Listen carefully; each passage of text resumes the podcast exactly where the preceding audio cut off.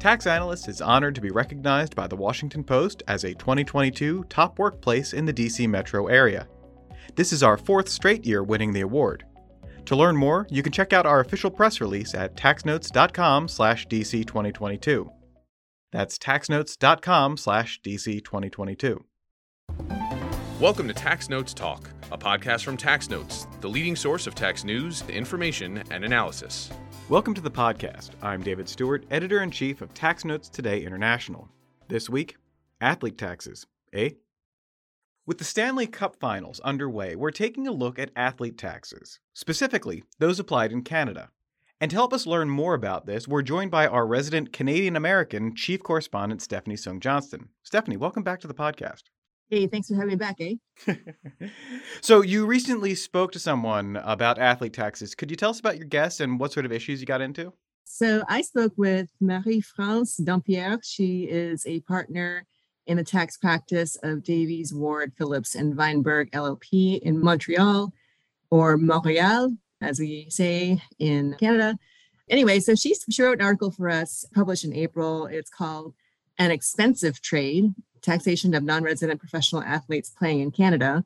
And it was an interesting overview about how Canada treats the taxation of non-resident professional athletes, with its particular focus on those playing in North American sports leagues like the National Hockey League and the National Basketball Association, NBA, NFL, yeah, so she she regularly advises pro and non-resident pro athletes. Uh, we discussed some of the intricacies that these athletes face in Canada. I think the general consensus among sports fans is that Canada has a very hard time attracting athletes because of its very high tax uh, rates, its complicated tax system, and the CRA's laser focus on these athletes' income uh, just as soon as they you know set foot in the country. So the conversation mostly focused on income personal income tax, um, you know, allocation of income, taxation of non-resident employees, Canada's tax treaties, how that complicates how these athletes are treated. Uh, it was a really interesting conversation. You know, I, I don't cover this topic very much at all, if at all, but somehow, somehow we managed to talk about the two pillars, the OECD's two pillars. I don't know how we got to that, that point, but she did bring it up, and I uh, was like, okay, well, this it seems appropriate. So I hope you all enjoy the interview. All right, let's go to that interview. Bonjour, hi, Marie France. Thank you so much for joining us for this conversation today. It's always a pleasure to speak to a fellow Canadian about tax. So thank you again. Thank you for having me. We're here to talk about your great article that you wrote for us about the taxation of non resident athletes in Canada. And, you know, it was a great article, uh, really fun to read, and I learned something new. So I just wanted to ask you, you know, first, what inspired you to write about the taxation of non resident athletes in Canada? Well, to be honest, I spent most of my youth going uh, with my grandparents to see the expos in Montreal when they were when they were there. We had some hope recently that they might come back, but that's been dashed, and and hockey and whatnot. So I've always kind of been around sports and, and, and you know like all of that. But to be honest i've been working a lot with professional athletes in the past few years uh, with respect to their tax disputes mostly with uh, cra the canada revenue agency and revenue quebec. And so it's something that a lot of people find interesting but they don't necessarily know a lot about. So i thought it might be interesting to just give like a summary overview and do an article on it that's really cool. Uh, my friends who are big sports fans, they always complain, oh, you know, our Canadian teams are not very, they're not so great because of our, our tax system here. We have high taxes and it's sort of complicated as far as how their rest their income is treated. And maybe it's a little bit of a deterrent for attracting top athletes in, in layering on top of that the dispute. So it's very interesting to to read your story me just define something. So um, you mentioned in your article the Royal Winnipeg Ballet case, where ballet dancers that had full season contracts were found to be independent contractors by the CRA, not employees. You know, how does Canada define athlete? Just to start off. Well, it really does depend, right? Normally, they'll either be employees, and and that that would be most athletes that play in regular sports leagues like the MLBA, the NBA, the NHL, the NFL. We don't have any NHL, but if ever. and those are normally considered to be employees. And then you'll have the independent contractors, which are usually, well, you'll think about tennis players, golf players, uh, boxers, and all that. Those are usually independent contractors. And it really does depend. Usually, the characterization is based. So in Canada, we have a bijural legal system. So we have both French civil law and English common law. Uh, French civil law being Quebec based, and so tax being a ancillary kind of ta- system, legal system, you have to look at the private law system in the province you're in. So usually, you know, they'll look at either the Civil Code of Quebec or common law factors in the other provinces. But I would say the, the most common denominator is going to be the control, the control that ex- is exercised by the payer, so an employer or payer, depending on what is asked of the athlete. But as I said, usually there's going to be some disputes about that, but usually it's it's pretty easy, especially for uh, players in leagues. And so that sort of touches on my next question. Yeah, what are some of the challenges that athletes face when playing a sport in Canada if they're non-resident? Well, you mentioned it, right? I, I think we all know that Canada is probably well, probably has one, if not the uh, highest tax rates for individuals now. Uh, we're a little bit over 53% in some provinces. So obviously that that is a challenge for clubs to get talent into Canada. And as I mentioned, there's the whole aspect of being, you know, a bijural jurisdiction where you have, you know, the federal tax authority, which is the Canada Revenue Agency, and then you'll have some provinces like Quebec who has their own tax agency, which is Revenue Quebec. And all of those intricacies and, and those different things come into play when a player might be considering coming into Canada as a non-resident. And, and you'll also have all these residency issues, even for Canadian athletes who will maybe want to leave the country. And there's been uh, a lot of scrutiny on that in the past few years. And I have to say that obviously, you know, it, has been a hot, a hot debate across the, around the world, really. You think about tennis players, you know, settling in, in Monaco and things like that. That's something that is a challenge for Canada because we do have that high tax rate. So a lot of Canadian athletes might want to relinquish it. And then getting those non-residents in, that's that's going to be a challenge also. And and obviously there's the interplay with all our tax treaties. And so it, it, it is a, it's complex and it's something that really has to be considered from the outset there are ways of mitigating and, and there are things that that are interesting about being in canada and, and playing in canada we have great teams but uh, all of that to say, um, there's a lot of challenges. And then even if you are a non, like for example, someone who's playing for the Blue Jays, there's going to be this question of allocation between Canada and the US because you're playing usually, for example, for, for the Blue Jays, the allocation of, of time because you're paying, you, you start paying income tax in Canada on the first dollar you earn in Canada as a non-resident. So it's really about services performed as an employee or business income earned in Canada. But for, for example, with my Blue Jays example, usually the allocation will be 60 40. A Blue Jay player will earn 60% of, its, of his income in the States and then 40% in Canada. And that really kind of has that kind of, of component where you know there's going to be a lot of, of debate about that allocation there's been a lot of administrative positions come out based on different kind of methods of allocation. So all of those things are, are quite um, challenging sometimes. And, and, it is something that players have to keep in mind. And, and I think that the whole prospect of, I, I think it's the take home salary, the term that that's really used. That's something that, that, that has to be considered. And it's something that, that teams have to, to keep in mind when they're trying to get that talent and attract those players. So those are some of the challenges really. I'm just curious, are there salary caps? I mean, I, I, think maybe the MLB might have salary caps. Are they different in Canada as they are in the States? Yeah, it's the same. It's the same kind of principle for, for the salary cap. For example, for the, the NHL, it's all the same. Support for this podcast is provided by SafeSend. Empower staff with tax automation software that is transforming the accounting profession. The SafeSend suite improves your firm's processes from engagement letters and client organizers to assembly, delivery, and e signing of tax packages, the SafeSend suite makes it easy. Clients love the intuitive, consistent experience at every step of the tax engagement. Staff love reducing the time they spend on manual, labor intensive tasks. Schedule a demo at safesend.com to see it in action. That's safesend.com. You briefly mentioned advising clients on CRA disputes. What kind of attention does a CRA give to athletes? Is it disproportionate in your view? How do they treat them?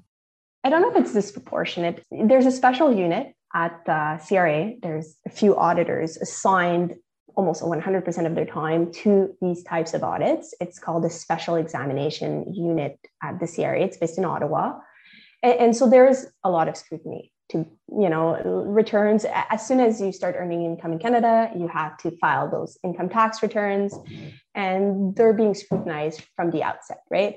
You'll have questions like even now with, with the whole question of the bubbles you know that skewed all the allocations you know the method of allocation i was talking about earlier that's all been skewed a little bit even for for players that didn't even have to think about that before because if you think about the NHL bubbles for the playoffs a few years ago. Like, to, I'm a bit confused with, I, am losing track of time with, with COVID and the pandemic, but uh, in 2020, I think, you know, you had 24 teams coming to Canada playing in Ontario, in Toronto, and in Edmonton, and, and, and teams that would not have played and stayed in a bubble for that amount of time which then skews that that normal allocation. And, and it's not just the players it's the team themselves it's the employees the coaches the personnel. It's a big retinue of people that have to think about that. So so all of those things get scrutinized very early on. And, and, and sometimes as soon as you file your income tax return and obviously and, and we'll talk a little bit maybe about it later on but some mitigation strategies are put in place and those are scrutinized also so disproportionate, probably not. I mean, we, we do have uh, a lot of scrutiny on tax tax issues in Canada, uh, probably as the IRS in, in, the states. And I mean, athletes are employees, right? They get like the, the ones playing in ma- major leagues in, in the states and, and whatnot. So they get a paycheck like everybody else, maybe with a few more zeros than others. But yeah, they get that scrutiny probably a bit more than other employees would in, in Canada.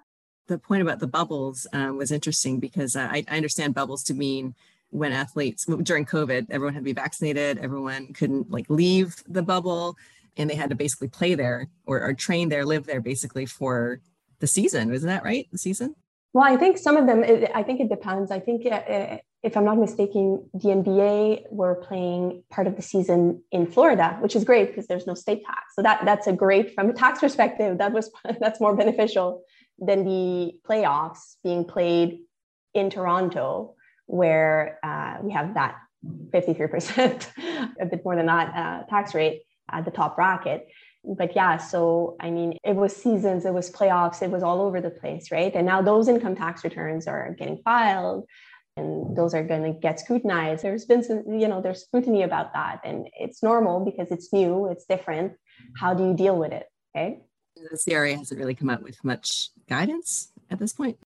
Not really. They, they don't really issue that much guidance, I have to say, about athletes. There's a few administrative positions, as I said, about allocations and the methods of allocation, but they were a bit contradictory depending, you know, sometimes it was based on percentage of games and and also like even you know, if you earn a bonus, is a bonus salary and then treated as such for the allocation purposes, or because in theory, a bonus could be earned in one jurisdiction and not in both, right? So all of that, it's been a bit contradictory, and there's not been that much guidance. They have an open dialogue though, because when you represent those athletes, you get to know the people at CRA. So you can ask questions and, and, and it is cordial and, and you do have those exchanges, but there's nothing really official that, that's been given as always, very polite. Eh? always polite. We're very polite. always polite with a smile. oh, so when you're talking, I hear you talking about, um, you know, income tax and the issues these present. But as far as like athletes and their like images and stuff, I mean, that's a whole other issue. I mean, do you also advise clients on the income they get from you know, tra- you know their images being used? Yeah, well, like endorsements, uh, the, the right to use public images, usually that's not going to be employment income. That's going to be business income and also you know some athletes will decide to earn that income in, in corporations. And that brings other you know intricacies. And and you'll have also uh, we have a lot as everybody does now there's a lot of scrutiny on having offshore corporations earning income in canada and having those satellite kind of, uh, of corporations. So we do advise and those are getting scrutinized also. I mean i think that that's that's something that's happening all over the world now with the oecd and pillar one pillar two and all of that but uh, it is something that is prevalent here also That'll be a very interesting article too, because I feel like Pillar One and Pillar Two have been written about to death at this point, but not from the athlete perspective. How will this affect athletes? I guess if they're corporate, large corporations, uh, maybe leading threshold, but maybe it's something for the future to write about. So you mentioned briefly, you know, we the mitigation measures and strategies. You know, what would you recommend to an athlete considering playing Canada and, and why? Obviously there's there's different ways of minimizing the tax implications of playing in Canada of earning income in Canada. And and actually the Supreme Court of Canada rendered a decision recently not at all in any respect with athletes or anything like that but it reaffirmed the principle that we have in Canada which is that a taxpayer is entitled to mitigate and arrange his or her affairs in a way that is going to be the most efficient from a tax perspective. And that's it's called the Duke of Westminster principle, which which comes from English common law, but it's a very old decision and principle. But it was reaffirmed, and, and so there are ways to mitigate. Obviously, one of the things that that might be interesting is earning bonuses. A bonus being has been uh, there's been administrative positions as to what constitutes a bonus, and, and usually it's, it's something that is an inducement to play and to perform services, for example, for a club in Canada. But if you receive a bonus instead of, for example, let's say uh, pick any numbers, you're you have a two million dollar salary, but you get a one million dollar bonus. Well, obviously, under the tax treaty, tax treaties do afford a reduced rate for bonuses, which instead of being 53%, it's going to be 15% which is quite interesting. Obviously, uh, you have to think about that it has to be a bonus, and that's something to keep in mind. But it, it is something that is done, and that's a way for clubs and players to, to negotiate.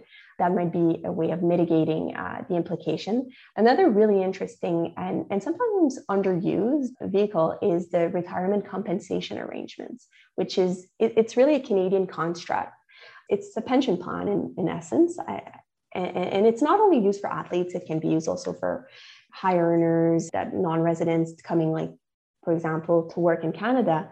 But what it is, in essence, it's it's a trust that's created, and, and it, there's an agreement that, that that's drafted between an employer and, and, and a player, and you have to to you can allocate a, a portion of your salary into this retirement compensation arrangement, this trust that's created, and to do that, it has to be on a reasonable basis. So, from that perspective, it is very important to you can't allocate the whole of your income into the retirement compensation arrangement trust, but getting an actuarial report is probably the best strategy to determine what is reasonable based on a player's salary.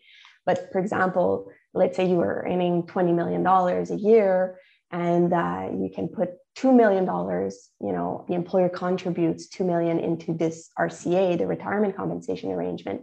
Well, first of all, in the year you receive that 20 million, well, you're not being taxed. The $2 million is not being taxed in that year.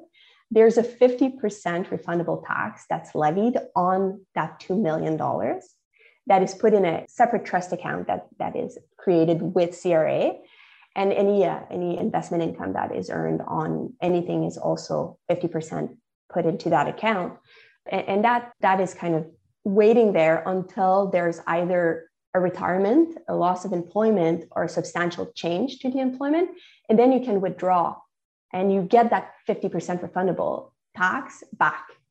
And what's interesting about that especially for any professional athletes that don't want to stay in Canada, for example, after retirement or loss of employment or that substantial change, well, it's quite interesting because instead of being 53%, there's a withholding tax of 25. And sometimes that's even reduced also depending on the treaty in the country you're in when you get those amounts. So that's something that can be quite interesting to one, not minimize your, your income tax that's going to be paid in the year, but also for future benefits. And even if you decide to stay in Canada, there, you know, depending where you're living, if it's not Ontario or Quebec, there, there's interesting uh, strategies from that point of view. So that that's an interesting also uh, vehicle that that get, that can be used, and you have to negotiate it obviously from the outset with the club, and they have to agree, and and it has to be an employer contribution, so it has to be that kind of of structure. But that that's something that's quite interesting also sounds like if you're going to be an athlete in Canada, you should get yourself a really good tax lawyer, such as yourself. yeah. Well, I mean, it, it's important to have those advisors, and I'm sure it's the same in the States, right? It's always easier to. It, I, I, was going to translate a, an expression in French, but I don't know if it works in English, but it's better to. Mm-hmm, it's better to prevent than heal. That's a really bad translation, but it's better to anticipate to anticipate something than to have to deal with for example, a dispute about it, because then it, it is it is less of a hassle to do it up front than do it at the end. Support for this podcast is provided by Avalara. Since 2004, Avalara's vision has been to harness the power of cloud technology to help simplify sales tax for businesses of all sizes. And their solutions are designed to affordably scale with businesses as they grow. Collecting tax for the government is something businesses just have to do. But getting the job done efficiently and correctly can be an incredible challenge because tax rules and regulations can be endlessly complicated. Avalara keeps track of how thousands upon thousands of products are taxed in more than 13,000 tax jurisdictions, and that's just in the United States. With more than 1,000 signed partner integrations, Avalara likely integrates with the ERP, e commerce, mobile payment, and point of sale systems you use today, Find out how your business can be sales tax ready at avalara.com slash taxnotes. That's avalara.com slash taxnotes. Avalara, tax compliance done right. Thank you so much. I've learned so much. This is very interesting. Like this is really cool. I mean, your your job sounds awesome. Like I mean, it sounds like really complicated, but it sounds really kind of fun because it's like something, you know, that's interesting. I bet when you, when you talk to people at dinner parties and you say, "Oh, I advise athletes and they think oh wow that's so cool. Who do you who do you know? Oh, of course you can't say who you know but well you can say it when you're like when it's public. I i think i get the the, the fun part also because unfortunately I, am the only one who enjoys this but you know if there's a dispute there's a process right? And sometimes we do get to court and i love going to court uh, it is what i do i'm a litigator but uh, that's always also very fun because even even the judges everyone is always interested in those intricacies. And it's interesting questions from a tax perspective right and a legal perspective. So that's i love my job. Well we love people who love their job especially in tax. So thank you so much. One last question. So what kind of uh, sports fan are you? Actually i have to say i love baseball just because of my grandma uh, it's a religion for her she loves she loves the blue jays she's a very big fan and uh, she's now 91 years old and and when we're together we try to to catch the games and she'll do reruns uh, if they're not playing. So during the pandemic, she was doing reruns. So I'm a big, uh, I like baseball. I, I mean, I'm, I'm Canadian. I, I do like hockey and I played, I played soccer most of my life. So that's another one of my favorites and tennis. I like sports. I love, I was a big uh, Blue Jays fan too growing up. I grew up in Toronto, uh, the Toronto area and, uh, or in the, the, the back-to-back World Series championships was like that was it. That was like the pinnacle. It was so awesome. And basketball, I like basketball as well. So the Raptors, too bad they're not so great right now, but but they've been they, they were great a few years ago. And and I gotta say, like we were in, in Quebec, we were a bit disappointed when uh, you know the, there was talks of having a, a team that was half based in Canada and half based in the States to bring back the Expos for baseball that would have been a very interesting uh, thing from a tax perspective, but uh, but we're not getting them at least not for now. The one of the last right now is it? Uh, it's a NHL, uh, NHL. NHL, yeah. Are you reading? Who are you reading for? You? Actually, I will be a very very bad person and say I'm not watching it. Ooh. but, well, I mean, um, the team that I like isn't in it, so I I kind of I've been I've been very uh, I haven't been very religious. I don't want to assume who your team is, but who is your uh, team? Obviously, Montreal Canadiens, of course. okay. I don't want to assume. But my as I said, my grandma is also a big hockey fan, and she is she roots for the Ottawa Senators. You know, it's all good. It's all hockey. all right. Well, thank you so much for speaking with us today and and uh, talking about your about your article. And um, I hope we can talk again soon. This has been fun, pretty fun. Thank you very much for having me again, and uh, hopefully uh, we chat again soon. And now, coming attractions. Each week we highlight new and interesting commentary in our magazines. Joining me now is Acquisitions and Engagement Editor in Chief, Paige Jones. Paige, what will you have for us? Thanks, Dave.